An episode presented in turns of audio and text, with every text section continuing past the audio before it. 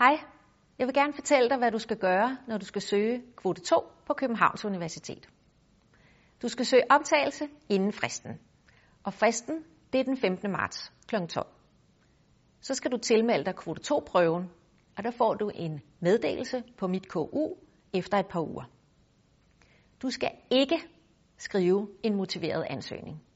Du skal heller ikke lave et CV, og vi skal heller ikke bruge dokumentation fra dine tidligere erfaringer fra for eksempel noget arbejde. Du skal heller ikke nødvendigvis have 6,0, men du skal opfylde alle de andre adgangskrav, og det skal du inden studiestart. Vi skal have dokumentation for dine uddannelser. Det vil sige, at vi skal have et bevis fra din gymnasiale eksamen, vi skal have bevis fra suppleringskurser, hvis du har suppleret, og så skal vi have bevis, hvis du har gået på en videregående uddannelse tidligere. Husk, vi skal kunne se det hele på dine beviser.